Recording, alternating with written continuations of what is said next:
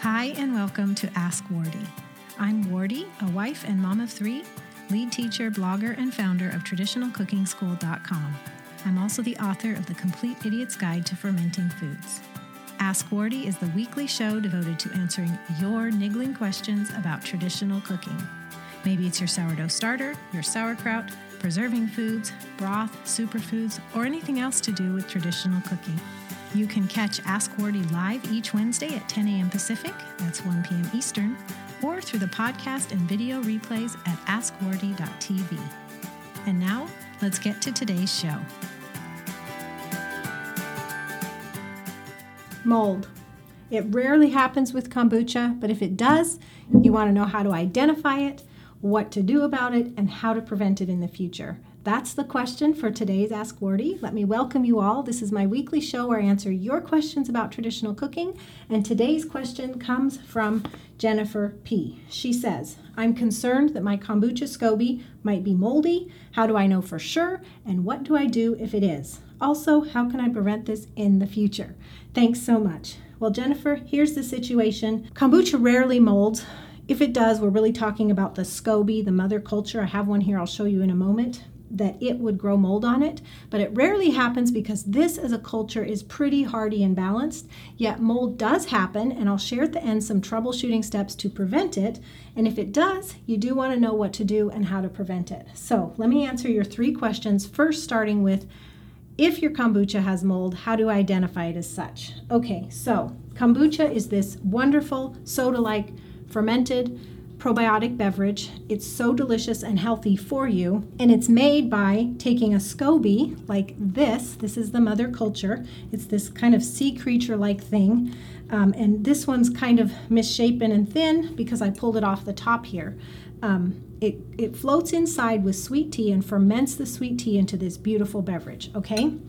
And so when you do have mold, it will grow on the SCOBY. Now keep in mind that the SCOBY, while it's fermenting, it's growing as well. So it would be this disc that's floating in top and maybe it's an inch thick which is what we recommend and it'll grow new growth on top well a normal scoby will be whitish at the top and the bottom layers will be brownish it would have tendrils it could have flecks from your tea it could have like brown bits um, black specks it could have all kinds of different kind of misshapen from whitish to brownish to black you know, tendrils and all kinds of things like that. It could have sediment at the bottom. That's all within the realm of normal. The colors that I've mentioned and the texture. The texture is actually the key part because all of it is pretty smooth. Whereas mold, on the other hand, you've seen it. You've seen it in your bread or your cheese when it grows mold, and then you know that mold is fuzzy. So it's fuzzy and raised off the surface, and it's um, greenish or blackish, grayish. So the mold on a SCOBY looks no different than the mold in your bread or your cheese. So if you can identify it there, you can identify it on your SCOBY. Don't mistake the mold on the SCOBY for the normal things I've talked about, like tendrils hanging down, like brown or black specks that are really smooth and not raised up.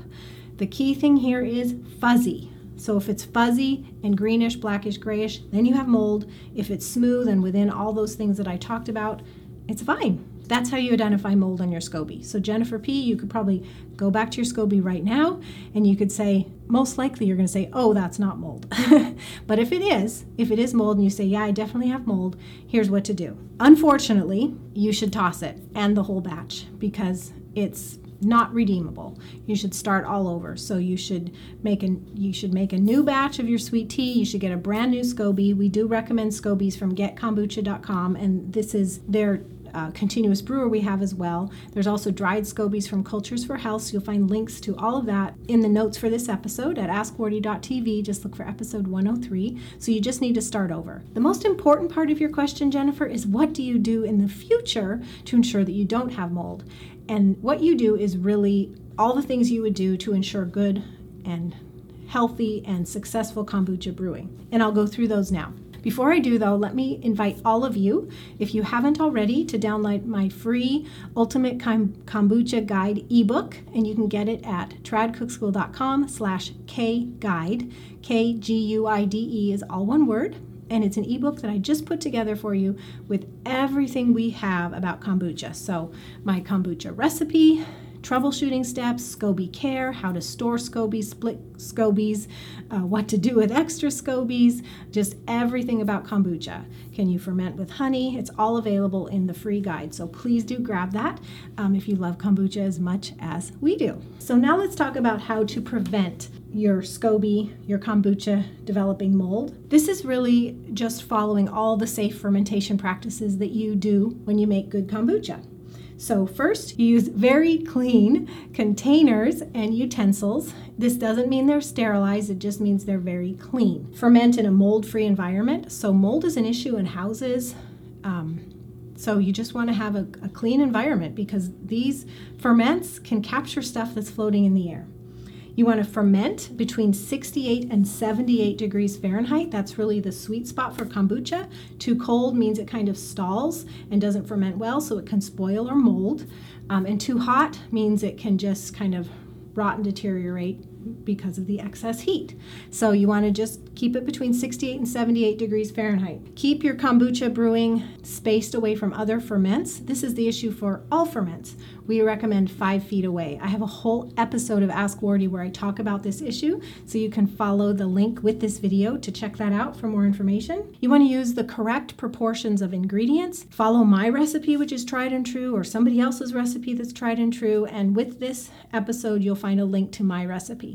The right ingredients in the right proportion ensure that the SCOBY has just the right amount of sugar, not too much, not too little, so it just ferments the way it's supposed to instead of stalls or goes too fast. Don't let your SCOBY go dry. So many of you might be taking breaks from brewing your kombucha. So what do you do with the SCOBY in the meantime? You want to store it under the cover of finished kombucha, replenish with sweet tea, not terribly frequently, but as needed. I have a whole article for you on how to create a SCOBY hotel, which SCOBY hotel is where your SCOBYs go to take a break. and it keeps them wet and alive during the time that you're not using them it ensures that they don't go dry. Follow the link with this episode to the instructions on a SCOBY hotel, and that will ensure that your SCOBY is kept well when you're not using it.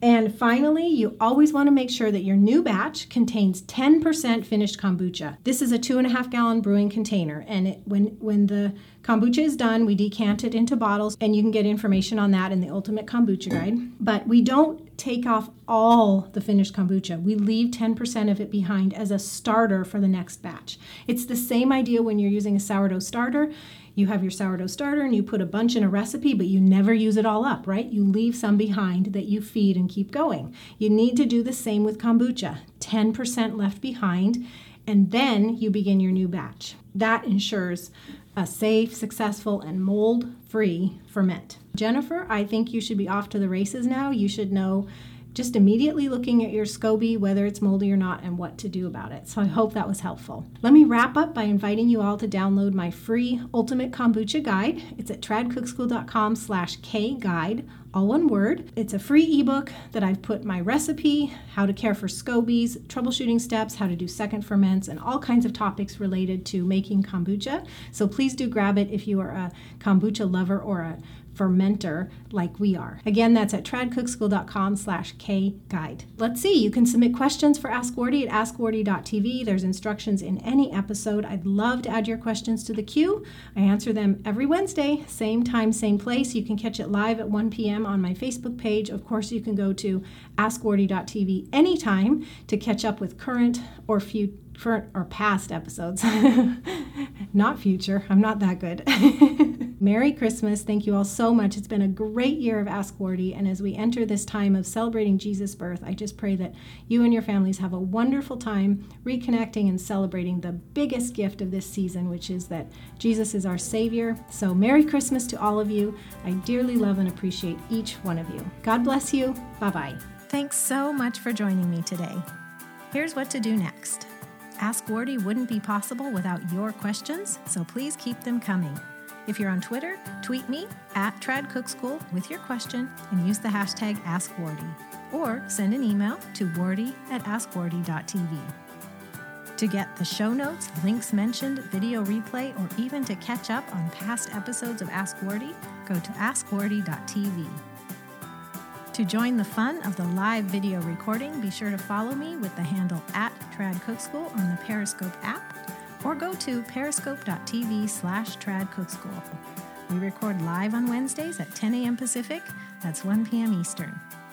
And finally, you can subscribe to this podcast on iTunes, the Podcasts app, or Stitcher. If you're on a mobile device, just search for Ask Wardee while you're in the app. If you're on a desktop or laptop, go to tradcookschool.com slash awitunes right in your browser. And while you're there, please leave a rating or review. I love to read your comments, and your feedback makes it much more likely that others who are interested in traditional cooking will find Ask Wardee too. Thanks so much. God bless you, and I'll see you next week.